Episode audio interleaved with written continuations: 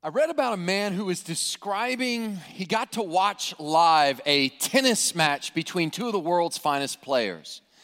Both players played well the entire match, but in the final set, in the final two games of the final set, one player just took the game to a whole nother height. He not only played well, he did everything superlatively. In the penultimate game, he received his opponent's serve, and each time he returned serve with a winner. In the final game, it was his turn to serve, and he finished off the game all four points. A clean ace. Blew him off the court. It was as if he ramped it up at the very end to leave no doubt who the victor was. It was game, set, match. That is like what we have in this passage in Matthew chapter 22. Jesus has come into Jerusalem and he has uh, been engaging with the leaders of Israel, the Pharisees and the Sadducees, these religious leaders. And what we come to now, he's going to leave no doubt. I, I, think that's how Matthew 22 is supposed to strike us. It's a very public interaction, and he is ramping it up here at the end of his ministry. Th- what we're about to see today, you know, this is, the, this is like Wednesday of Passion Week right? So, so what we're going to see today has only a couple more days until the crucifixion, the death, burial, and resurrection of Jesus. This is it. This is, in fact, the final public interaction between Jesus and his opponents until they arrest him. This is the last one. And you'll see Jesus is elevating things to a whole other level. It is game, set, match. This is where he leaves no doubt as to who the Messiah really is. He leaves no doubt who the winner is. And and, and now, if, if, there was ever a point of no return, now the leaders of Israel, they realize they, they can't beat this guy.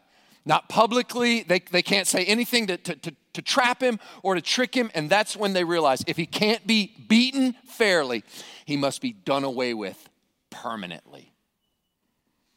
And that's where this is going. And they think they're going to do away with him permanently. So they think. But anyway, let's recall the scene. Are you in Matthew 22? Let's recall the scene. Jesus has entered Jerusalem on Sunday, Palm Sunday, the triumphal entry, and he's done three prophet like sign acts. Three prophetic signs the triumphal entry, the turning over the tables in the temple, and then the wither, the, the, the, the cursing of the fig tree, which withers, right? So these three acts. Then he tells three stories against the leaders, three parables the parable of the two sons, the parables of the tenant farmers in the vineyard. We looked at that last Sunday. And then the uh, parable of the wedding banquet. Then he engages in his final q&a now that's how the rabbis taught back in the day right it was a question answer format and it was always very public the idea is everybody would benefit from the teaching and just like there were three prophetic sign acts and three parables now he engages in three he fields three questions and each one is a trap it's a trick the first one was about uh, whether or not, we're going to look at the third. And just for good measure, Jesus asked one, at the end, he asked his own question, which they're not able to answer. The first question they get asked is that age old question Is it lawful to pay taxes to Caesar or not? I thought about uh, using that one for our text today, but uh, we'll save that one for April and we'll come back to it. It's October. I thought we don't need, okay. The second question they get asked is this really obscure, this was asked by the Sadducees. It's this really weird hypothetical question about something about seven brides for seven brothers. Uh, do you remember this? Right? It's like uh, basically they're trying to get Jesus to admit that there's no resurrection at all. The Sadducees don't believe in a resurrection, and Jesus utterly like silences their argument. Right? He silences the thing about Caesar paying taxes to Caesar, silences the the Sadducees' argument, and then this third. Uh, uh, question. It's going to be the one we look at today. In fact, before I show you how Jesus answers it, I'll show you. He gets asked these three questions nails it. You can't trick him, you can't trap him. He wins. It's game, set, match. Here's how Matthew puts it at the end. I'll go ahead and show you the end. Here's how Matthew concludes. After all this back and forth, after all these uh, attempts to trick him, after that, and no one, verse 46 of Matthew 22, and no one was able to answer him a word. You couldn't even say, I mean, like, what do you say? Nor from that day, I love this, such great understatement. Nor from that day did anyone dare to ask any more questions. Isn't that great? The religious leaders are like, yeah, we're going to take the L. uh, we know uh, we have been beaten, and so they're no longer going to try to reason with him. He's clearly won. We're going to do away with him.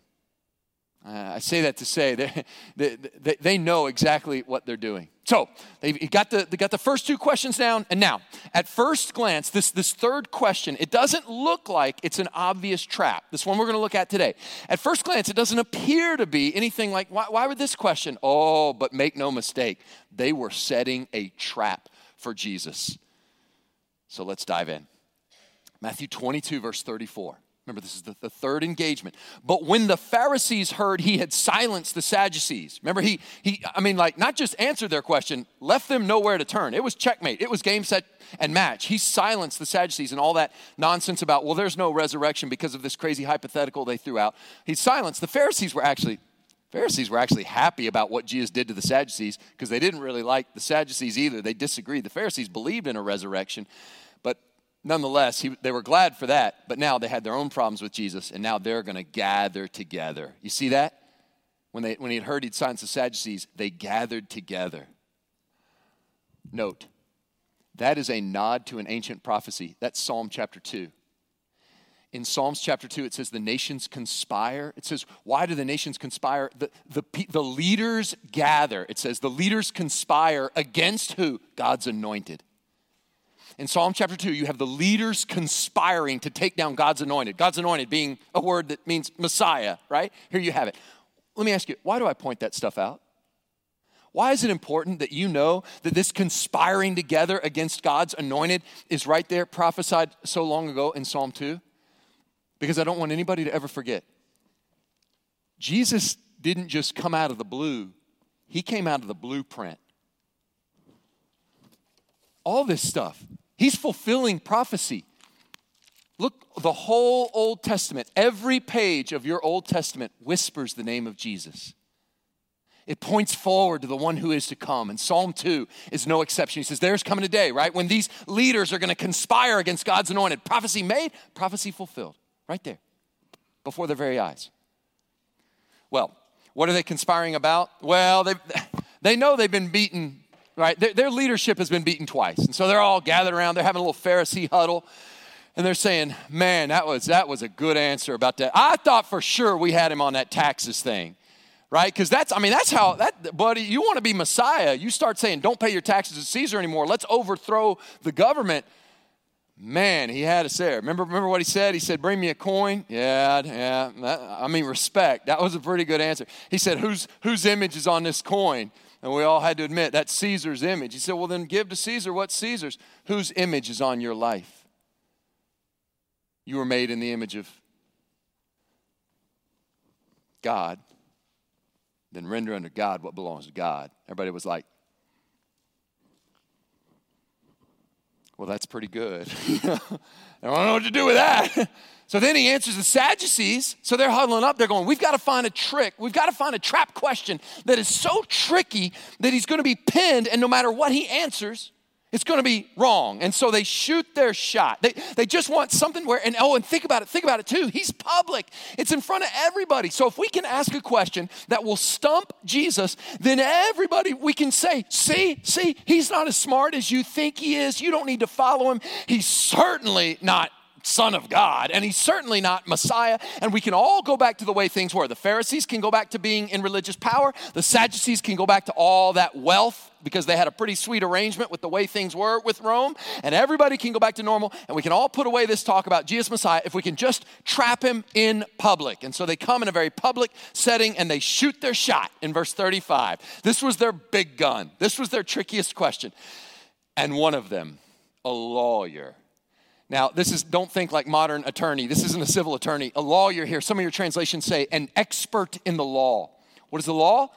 The Torah, somebody who knew their Old Testament law. They knew the law of Moses. This is one who's someone who devoted their life. So they bring in their big gun and they ask, and one of them, a lawyer, asked him a question. Matthew tells us the motive to test him. Make no mistake, his intent was to trap and to trick Jesus in his words. And here it is. You ready? Teacher, which is the great commandment in the law? To which the whole crowd went, Oh, You may not be impressed, but you could have heard a pin drop. Why? It's a question that it's the perfect trick question. That is a question. The idea great here. What's the greatest commandment in the law? It's one of those questions where no matter what Jesus answers, it's going to be wrong. Have you ever been asked a question that no matter what you answer, it's wrong? That's right. As a teenager, we called it algebra. A squared plus B squared is failure. Why does math have letters? I feel you, Pythagoras. No matter what, no matter what he answers. Why? Well, they figured Jesus has three possible responses all of which prove he's not the one from God, all of which have problems. And so, no matter what he answers, he's pinned on the horns of a dilemma. And no matter what he answers, we can all agree he's a blasphemer and we can go wrong. I mean, think about it. If he picks one, I mean, he's got A, B, and C basically. If he picks one, let me show you, let me show you his options, they think. Either he's going to be trapped because he, if he picks one, that's implying the other commands aren't important. It's elevating one over the other. If he if he says letter B, if he's like, uh, I don't know, you know, y'all got me. Well, then, okay, see, everybody, he's not as smart as he thinks. And what they really think is, is letter C. What they really think he's going to do is invent some new command. All, see, they think he's been trying to abolish the law of Moses, all this ministry, all, his whole ministry. And so, if he invents some new command, thus implying that Moses doesn't need to be followed anymore, here I'm going to give you this this this different thing.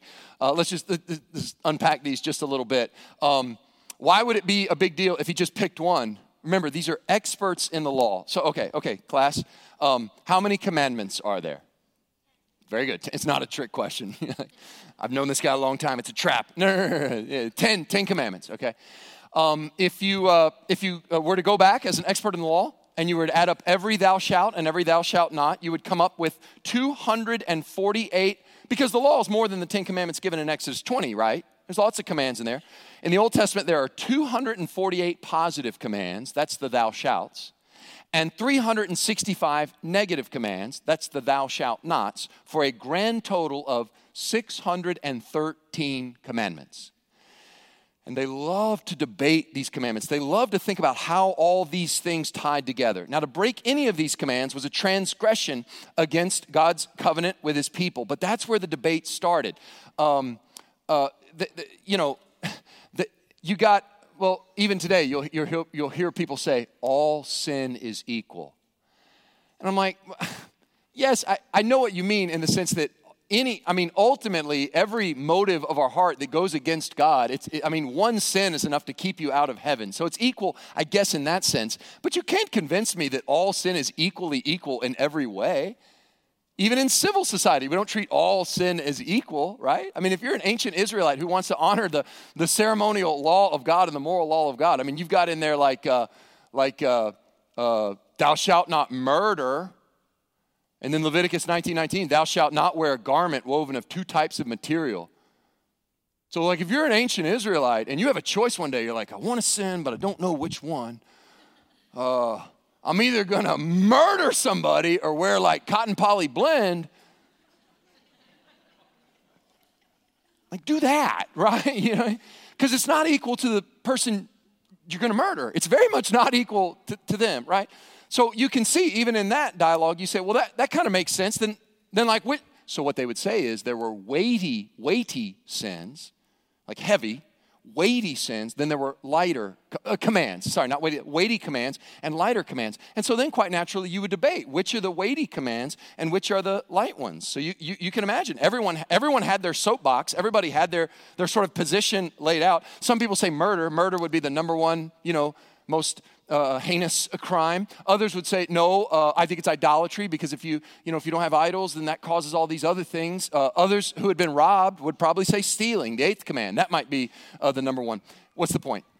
Whichever of the commands Jesus lifts out and picks, he's immediately going to alienate everybody who thinks it was something else.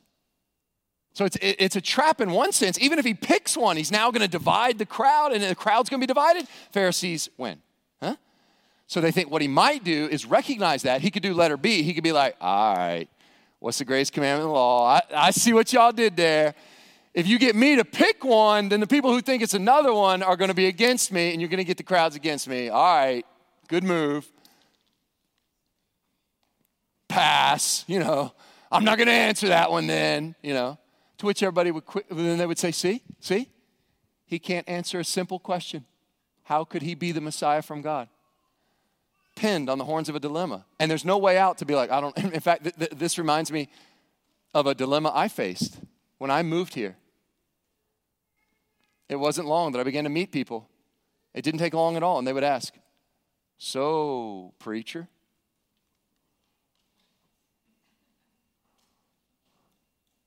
Auburn or Alabama? And I thought I had the perfect answer. I would always say the same thing. Listen, I'm not from here, you know. I've been like, obviously, y'all have a feud. Uh, I haven't, you know, I, I'm not from here. I don't have a dog in that fight. And so I'm, I'm you know, I'm, I'm, I'm going to cheer for them both. I've never had a person tell me they were satisfied with that answer. And one old lady cut me off. I'll never forget. I'd only been here a few months. I was visiting her in her home. She cut me off. And I, have always respected this. I always feel like um, she said what a lot of people wanted to say, but like her filter had long since been removed. And so she actually said it. And I, so I gave her this speech about, look, I don't have a dog in this fight. I can cheer for him. She goes, oh, so you're a chicken. I was like, I prefer non combatant, but yes, I guess. Right? What, what's she saying? She's saying by not picking one, you're just a coward. I would have more respect for you if you, even if it was somebody I didn't agree with. And that's what the crowds are going to say. Oh, Jesus can't even, he can't even make a, a, simple decision about this. Do you see? It's a trick, it's a trap. But what they, oh, what they're really ready to pounce on, what they just know he's going to do. Why do you think over and over in the Gospel of Matthew, Jesus has had to say, I didn't come to abolish the law, I came to fulfill it because everybody's got it twisted that Jesus is somehow com- doing this completely new thing that is utterly, utterly unrelated to anything in the Old Testament. Nothing could be further from the truth. He's here to fulfill the law of Moses. But the Pharisees are just certain he's going to be like, actually, I'm going to hit you with something you've never heard of. So they're like, oh, do it. Do it, Jesus. Say some command that's like not even in the book. So, how'd they do? The trap is set. How'd it go for them? Well, See, that's the problem when you got a lawyer trying to trick Jesus about the law. Because the lawyer was sort of a, the one who's an expert in the law, but Jesus is the one who, you know, gave the law. so you got the, the only lawgiver and the only law keeper interacting. It's, it, was not, it was never fair from the start, right? And so he answers with an answer that has resounded through history when he says, And he said to him, You shall love the Lord your God with all your heart, and with all your soul, and with all your mind. This is the great and first commandment. And if you look closely in the ancient Greek scroll, there's a little mic drop emoji right there. there's not. There could be. What do you say to that? It's a knockout punch. And while his opponents are really, I mean, it's brilliant, it's flawless. It, while they're reeling from that, he, he hits them with the second. He leaves no doubt. Game, set, match. He says, The second is like it. You shall love your neighbor as yourself. On these two commandments depend or hang or, or, or, you know, rest on. On these two commandments depend all the law and the prophets. Law and the prophets just means the whole Old Testament in your Bible depends on these two things Love God, love people. Huh? Love God, the vertical relationship, love people, your relationship with other people. It really is that simple. If you're here today and you're new to some of this, maybe it's been a while since you've been in church, or even if you've been coming a long time, can I ask you something? All of us, uh, have you considered, do you carry some religious baggage with you? A lot of us have some religious baggage. Uh, it could be that uh, uh, uh, uh, some folks heaped on us some, some legalism or some, some rituals that go beyond what's in the New Testament. It could be that those who were supposed to be the most like Christ ended up treating us in a really hurtful way. It, it could have been some system of religious works. Listen, doesn't Jesus have a way of wherever you are cutting through all that baggage with such simplicity? Love God love people. Jesus, what's it all about? Love God, love people. What's the whole Old Testament driving at? Love. Love. Isn't it something that man made religion seems to do then, and it does today. Man made religion, by this I mean the, the sort of the, the, kind of extra rituals and, and religious and, and all these rules that are piled on to what Jesus says love God, love people. It gets piled on to the point where man made religion did then what it always does. Man made religion empowers the few and leaves everybody else out in the cold. It empowers the few. Sure, the Pharisees and Sadducees, they're great with it, leaves everybody else out in the cold. And Jesus strips all that away. He says, Love God, love people. That's a very short text today. Love God, love people. And just like when you rotate a diamond, can you imagine a beautiful diamond? You rotate, as you rotate it in the light, you see so many different facets of the glory of this gem. I want us to walk through this simple text love God, love people. And I want to rotate it around and look at some facets of, his, of its glory. Let me throw up an outline here, just show you five facets. We'll do these, we'll move through these briskly. These, these, five facets. You can take a picture of this for the outline, or otherwise, uh, don't worry, you'll get a chance to write them down. Again, we're going to look at the brilliant answer, the worthy object, total devotion, the natural outcome, and we'll end with the scary question. The brilliant answer. Let's start there. Brilliant answer, worthy object, the total devotion, the natural outcome, the scary question. The brilliant answer. It's nothing short of brilliant what he says because instead of entering a debate, he gives an answer that is undebatable, it's, it's undeniable, it's unarguable. He quotes, he doesn't just pull a verse out of nowhere, he quotes from Deuteronomy, right? When he says, Hey, what's the greatest commandment? Love the Lord your God with all your heart, with all your soul, with all your mind. That's the first and greatest commandment.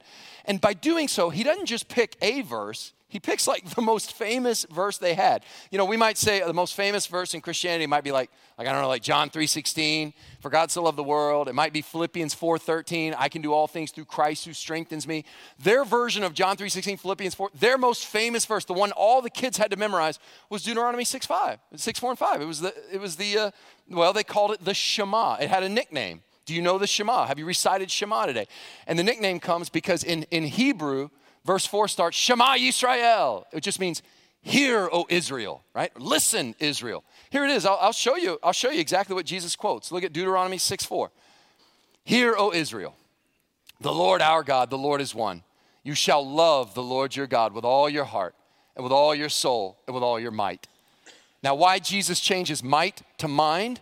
Might be because he knows to love God with the strength of our will, it requires might. It requires strength of, of with the mind or will, same thing. I'm not sure. He's the lawgiver, he knows best.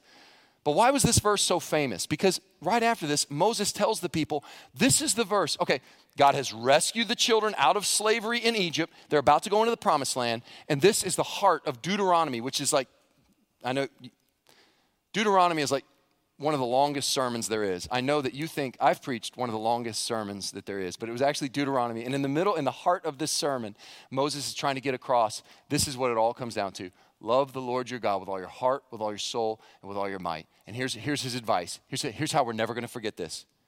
Look at the next verse. Literally, you, you need to know this by heart.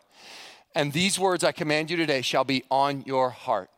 You shall teach them diligently to your children. In fact, parents, I'll just go ahead and say, make sure that before your kids leave your care, when, when they go up, make sure that absolutely they have to have the great commandment memorized.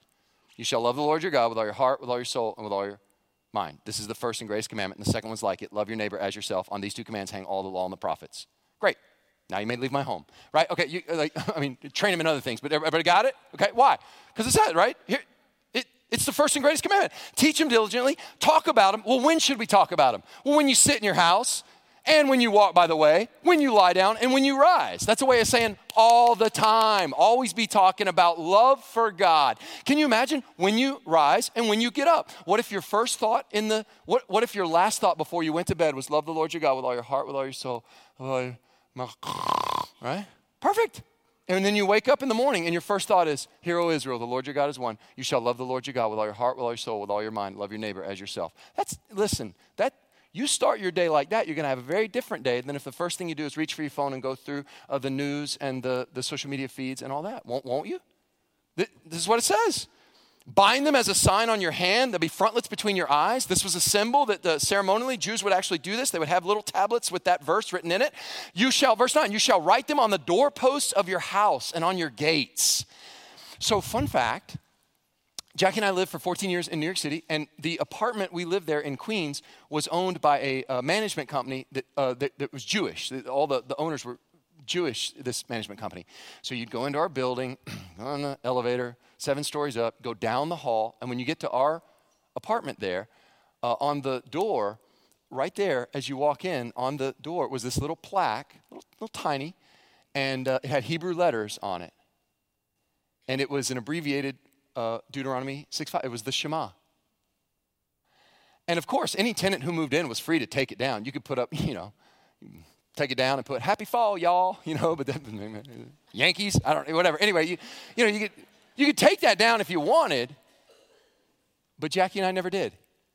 We treasured it. We loved it.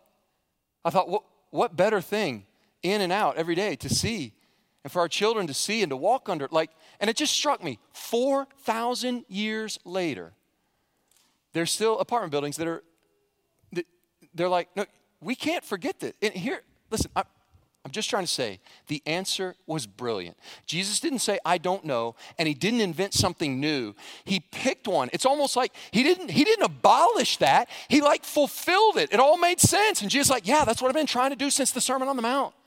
I've been trying to show you. You guys have the law, like written out all this. I'm trying to show you love fulfills the law. The answer is absolutely brilliant. Like, like, like, like imagine it, imagine. So imagine they're debating, and you could see somebody being like, imagine you had a bunch of Pharisees, and they were talking about the great commandment. And somebody's like, I think the great commandment is number eight don't steal. Why? Because if you don't steal, you'll follow the other commands. If you don't steal, you'll never be tempted to steal another man's wife, which is commandment seven. You get that one in with eight. And if you don't steal, you'll never be able to steal a man's life by murder. That's commandment six. You'll never steal honor that should go to mom and dad. That's five. You'll never steal glory that belongs to God. You'll never rob him of glory. That's commandments one and potentially two and three if you stretch, right? So you, you get all, and everybody's like, that's pretty good. And then somebody comes up and says, counterpoint, what about commandment 10? Don't covet. Because you may not steal, but that doesn't mean you didn't think about it. Don't tell me you didn't occasionally want to steal. You didn't want to cheat. And a guy still has to sit down and covet stands up. I think covet's the most important. And somebody else says, but how does covet get idolatry? And the debate goes on and on. And the people in the pews are going, if you guys, the religious leaders, can't figure this out, how are we supposed to figure it out? Jesus says, love the Lord your God with all your heart, with all your soul, and all your mind. Second one's like it, love your neighbor as yourself. On these two commands hang all the law and the prophets. Next question, love fulfills the law. And everybody goes,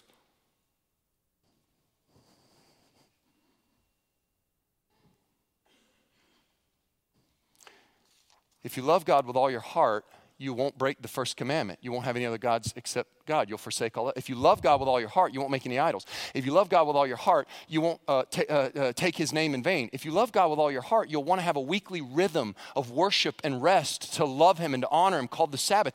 And then, then it'll overflow into love for people. And if you love people, you know what you'll do? You'll honor your mom and your dad. You'll, you'll, you'll, you won't, you won't even want to murder somebody, right? You won't even want to commit adultery. If you love them, you won't even have that lust in your heart. You won't steal, you won't lie, and you won't covet and all other 613. It's almost like Jesus is saying, exactly, why did he say? Did you catch that? Why did he say? Everybody go, that's, that's brilliant. I know what, well, some of you are thinking, we get it. It's a brilliant answer, but you said there were five points. And if that's number one, like we're going to be, the others will move faster. But it's brilliant answer. Did you catch that at the end? On these two commands hang the law and the prophet. That word means depend. Depend. The law and the prophet depend on love. Think of it this way the whole Old Testament law, all these commands that God gave to his covenant people are an engine. Love is the gas that fuels the engine. Love is what makes the law go. Love is what animates the law. Love is what gives the law its power, its goodness, right? If it's filled with love. It all comes down to love. And if you take the gas out of the engine, if you take the oil out of the engine, if you take what, what the engine needs, the law and the prophet need love or it doesn't work. And if you take all that out of the law, what do you got? Grinding gears and burned out engines. That sounds like man made religion to me.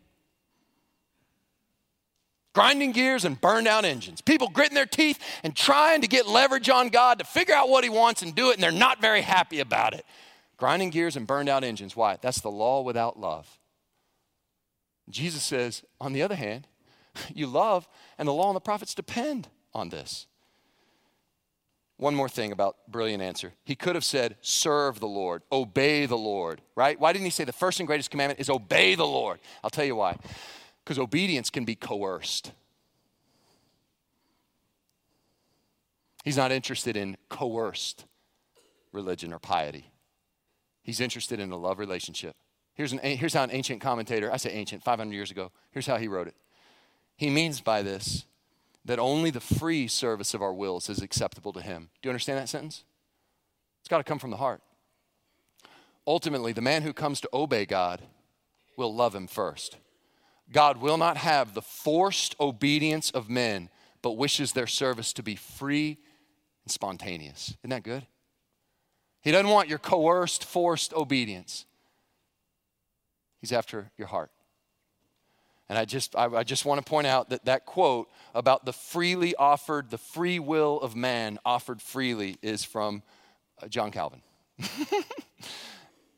Elsewhere, John 14, Jesus says, If you love me, what does he say? If you love me, you'll naturally obey my commandments. Okay, he is the brilliant answer, and he is also the worthy object of your love, the worthy object.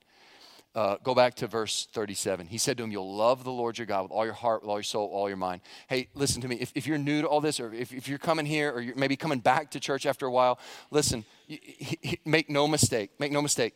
What Jesus says is, and there's two parts to this the Lord your God the Lord. He's the king, he is sovereign, but he's also your God. In Exodus 20, right? I am the Lord, no other gods before me. I am Yahweh. You can call me by name. We have a relationship. He is Lord, he is king, he is sovereign over the universe, but he's also your God. L- l- listen to me carefully. If you're new to all this, listen, you got to hear me.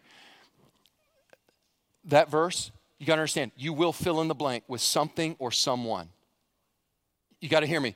Right now, you are right now loving something or someone with all your heart, with all your soul, with all your mind. If it's not the Lord your God, I just want you to consider, I'm pleading with you, consider who it is. Consider what it is, and consider the outcome of that life. But the throne is never vacant. You will love something or someone. In fact, St. Augustine said, now we're going back 2,000 years, the, the ultimate root of your problems is disordered loves. You're loving something or someone the way that should only be reserved for the love of God and love of neighbor as self, right? So there's two parts to this. He is a worthy, the object of love is God. Is he a worthy object? Is God worthy of all your love? Because you're going to love something or someone. The Lord, your God. The Lord, your God. You're not, if it were just the Lord, yes, he is worthy because he's powerful and he is the creator and he made everything. But if that's all it was, think about this. Jesus is not saying that you need to love some cosmic life force, some just sort of nameless, you know, personless, no, just, just sort of this, this divine force. Just love this impersonal God. He's saying, no, you love the Lord, your God. You are in relationship with this God. You are in covenant with this God. Do you know that love relationship? All right, so I can see if I can illustrate. Why is he worthy of your love? Um, so R.C. Sproul told an illustration about how when he was a professor, I cannot imagine having R.C. Sproul as a teacher. That would scare me to death. But, uh, but he tells a story about how he had these students that he, he, he knew they were dating, and Mary and John. And one day Mary walks into class, and she is ever so subtly showing everyone this big diamond on her hand, you know, being real subtle about it, you know. And uh, R.C. Sproul says, uh, Mary, do you have something you'd like? And John's behind her, just grinning ear to ear. He says, Mary, do you have something you'd like to announce to the class? She's like, What? Oh, um, yes. John popped the question, you know, and everybody claps and cheers and everything. Oh, it's great. So R.C. Sproul, ever the professor, always the teacher mode, sees his moment, and he has uh, Mary stand there. Well, Mary, why don't, can I ask you some questions about this? So he's kind of nervous, not knowing kind of where he's going with this. And he says, uh, Can I ask you, why are you going to marry John? And she's like, I mean, anybody would be totally nervous and like not, not realizing he's using her as an object lesson to the whole class. And so she's looking for some safe answer that she thinks he would, you know, um, because, well, because he's so smart, professor. He's so smart, you know. He says, That is a great answer, and you'll get no argument from me. John is a great student. He does great in my class. But Bill, Bill has a higher average in this class. Bill's actually. And of course, there's Bill going, how, how did I get involved in this? I, right? And everybody kind of laughs. He's like, what, what? He says, so why else? And she's like, well, I, I, I mean, look at him. He's so athletic. He's so fit and athletic. Again, Sproul says, I, I, you'll get no argument from me. He plays a lot of intramural sports or whatever. But Bill, Bill's actually playing for our varsity squad. Bill plays like real athletics. Bill is actually a better And Bill's like, hey, I, I don't want to be here anymore. You know, John's like, do I get to say anything? Right? And now Bill, uh, you know, and Barry, and he keeps pressing. Why? I mean, technically, Bill's a better athlete. And finally, she's like, Why? why? Why? I, because he is polite and kind. To which he's like, What are you saying about Bill? Why are you marrying John? And finally, in exasperation, she throws up her hands. She goes, Because, because he's John. He said, That's right. When you ran out of attributes, you went to his name. Because in his name, is wrapped up what? A relationship. It's more than just he's smart and he's kind and he's athletic. No, no, no. He's all those things. Fine. But we have a relationship. When God comes to his people, don't you see? Your relationship with him is not just because he's holy and he's, he's the creator and there is no other Bill, right? There's no other God before him. It's all those things, but you know his name. He's given you a relationship. That's why he says, You love the Lord your God. He's the Lord, but He's the Lord your God. Do you love Him this morning? Has your love grown cold? Do you need to remember? Go to His name, go to His relationship with you. Let Him pull you close and remind you of what He's done for you. Well, it's a brilliant answer. He's the worthy object. But notice total devotion, total devotion. There's nothing halfway about this. What's the key word here? What's the key word? Anybody?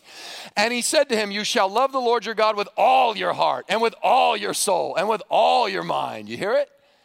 The key word here is all. Jesus doesn't spell out heart and soul and mind as three separate entities. His point is all. You, you, listen, you can't love the Lord your God with all your heart and let your mind wander to other gods. You can't love with all your soul and long after money and fame. You can't say, I love him with all my mind, but I feel no obligation to obey him from my heart. These things work together. It's a total devotion. Listen, I'll say it again. You will give total devotion to something or someone in your life. Jesus is saying, make it God. Fourth, the brilliant answer, the worthy object? The total devotion. And, and really, so far we've looked at love the Lord your God. What then is the natural outcome of a heart that is in love with God? With all your heart, with all your soul, with all your mind, what is the natural outcome? The natural outcome of a man, woman, boy, or girl who's so filled with the love of God is that that love overflows onto others. Can you imagine a, a bucket you're carrying that is so full to the brim it starts to splash out? The minute you start walking, you're splashing that out everywhere. Where the heart is so filled with the love of God, it splashes out on the love of neighbor. And Jesus says, You are naturally, it's the natural outcome. You're bound to follow this second commandment. A second is like it love your neighbor as yourself. Jesus uh, points out here, by the way, uh, he assumes, and he's, he's right, he assumes we're very good at knowing how to take care of ourselves, right? I'm very good at looking out for what I need. I, like I'm great at that. So I don't need any coaching on how to do that. What he says is the way, the way you're so good at looking out for your own needs, look at your neighbor's needs that way. Or, or how about this one? When you mess up, aren't you good at coming up with justifications for when you mess up? Like there's always a reason. You should never jump to conclusions when it's about me right? You should always give grace. I give myself lots of grace. Why? Because I'm complicated, right? You don't, I, people, I need to I give myself a lot of grace because I got a little. Jesus saying, do you give your neighbor that same grace when they mess up? If you do, you know what you're doing? You're starting to love your neighbor as yourself.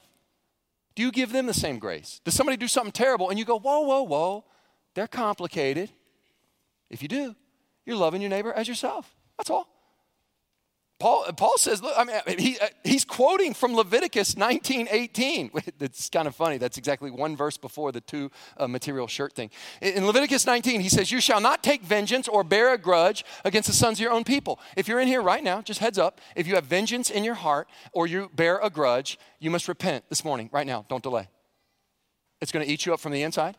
It's sin against a holy God. It is sin. You need to repent from it, ask for his grace. He will forgive you, and let's walk in newness of life okay?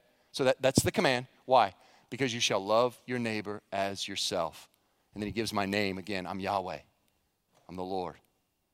He's just quoting. Paul does the same thing in the New Testament, Romans 13 9, 9, 9 13 9.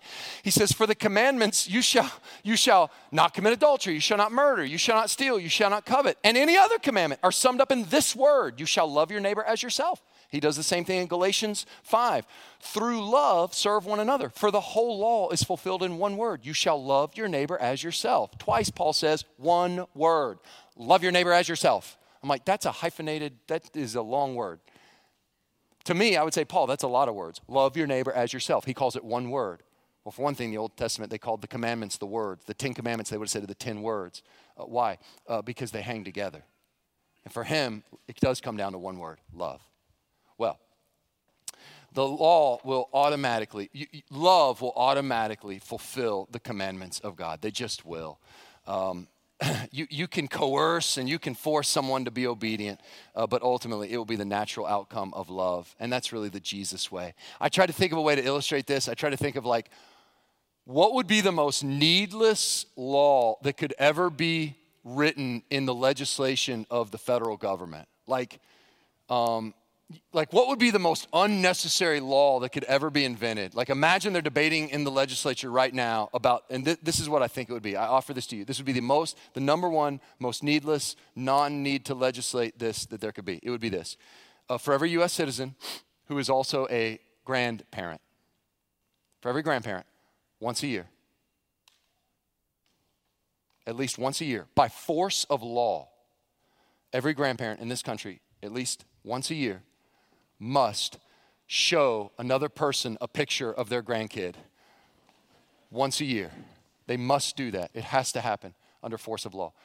I, you laugh because that, if you know grandparents, they don't have to write that law, do they? You can make it once a year. You could make it once a day.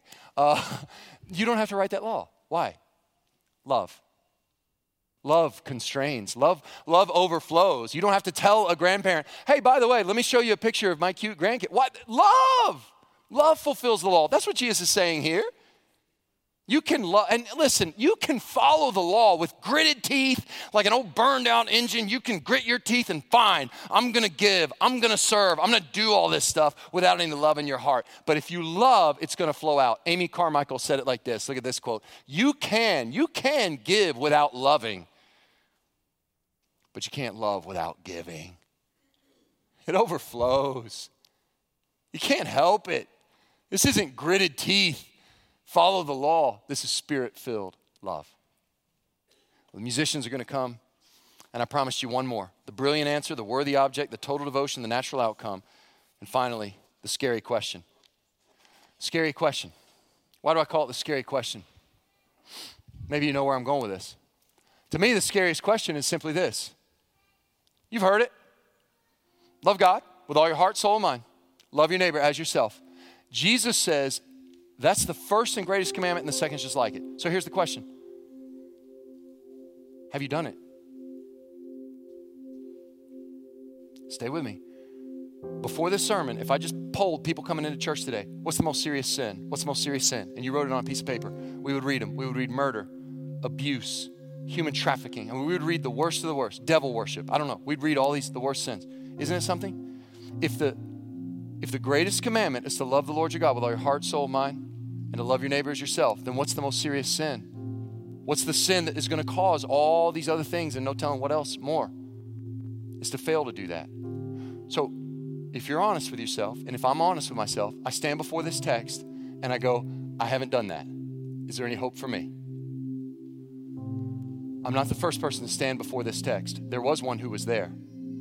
You know, just a few days after Jesus told this, this is Wednesday, so Thursday, by Friday, he's going to be hanging on a cross. The sinless, spotless Lamb of God is going to hang on a cross and he's going to pay. And, and, and it's like, like, there was a guy who saw all that. Uh, he, he was a guy, he saw that. He, he went to the courtyard to kind of uh, at least from a distance observed Jesus' trial. He, he, he, saw him risen from the dead. He became a pastor in the early church. He's the only disciple who lived to a long age. He became a pastor in the early church and he started firing off letters. And here's what he wrote to his church who he knows feels like he did. I haven't loved God. I haven't loved him like that. I haven't loved him. What's the hope? This is the scary question. What do you do if you realize I haven't loved God like this? And here's what he wrote to his church in 1 John 4. We love because he first loved us. He gave him the gospel. He gave him grace. Now watch this. Watch, watch how it works. Watch the steps. First thing you got to do is you got to realize the commands have not changed. Love God, love people. They are perfect in their command. Then you got to stand before those commands honestly and go every day. When I walked out of that apartment in New York, there it was, love the Lord your God. And as I walked back into my apartment that day, I thought, how many times did I break that commandment today? Hmm? I got to admit that. Then I either got to go to total despair or I got to go to legalism and try to make it up on my own or I got to throw the whole thing out or or I got to stand before and somebody I got to hear the gospel. The good news. God demonstrates his love toward us in this while we were still sinners Christ died for us. In other words, Jesus, who is the one? Is there anybody who has ever loved God with all their heart, with all their soul, with all their mind? Yes, there was one. He loved perfectly and he died in my place and for my salvation. And now I realize I am forgiven in him. I am free in him. I don't have to earn any of this stuff. It's not a man made religion. And then watch this, watch this, this is the best part. And then the gospel gets deep in my heart and it's like a seed. It gets planted. You're not gonna believe this. And then what happens, right? So I, I've, I've stood before the love God, love people. I've realized I've not done it. He has done it for me and my salvation. His love gets planted. And guess what happens in my life? As his love is planted in me, guess what comes forth? Love for God and love for other people. Amazement at his good news, amazement at his gospel, more praise to him, more love for other people. I realize he's forgiven me. I can let it go with other people. I can have grace for others. It's like this, this thing. It, it really was a brilliant answer. Let's pray. God, I pray that we would apply this in big and small ways to our life right away. That we would love you, love others. If there's anybody here whose love has grown cold, let today be that day they're restored. If anyone here doesn't know you, let today be the day. Uh, there's a lot of people with a lot of man made religion baggage has uh, really hurt them, and they need to hear this simple truth today. It's about love. And thank you, God, for the good news of the gospel. For we who failed to love perfectly, you loved perfectly. And we love because you first loved us. We pray this in Jesus' name. Amen. Would you stand?